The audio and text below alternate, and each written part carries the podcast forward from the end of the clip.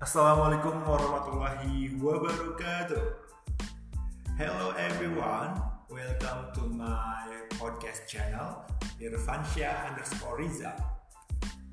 Okay, for today, I will give you five tips for healthy eating during Ramadan.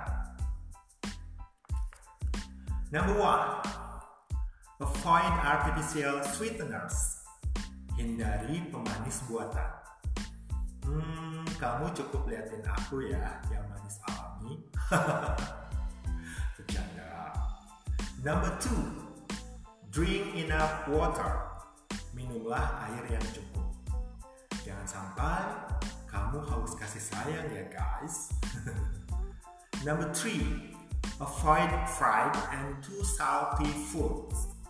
Hindari gorengan dan makanan terlalu asin boleh sih hindari gorengan, tapi kamu jangan hindari aku ya. Number four, consume high fiber foods atau konsumsi makanan berserat tinggi setinggi cintaku padamu. Number five, balance nutrition, gizi seimbang. Gak ada kamu, aku kayaknya gak seimbang deh.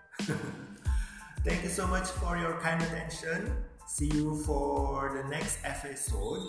So, see you guys. Thank you so much. Assalamualaikum.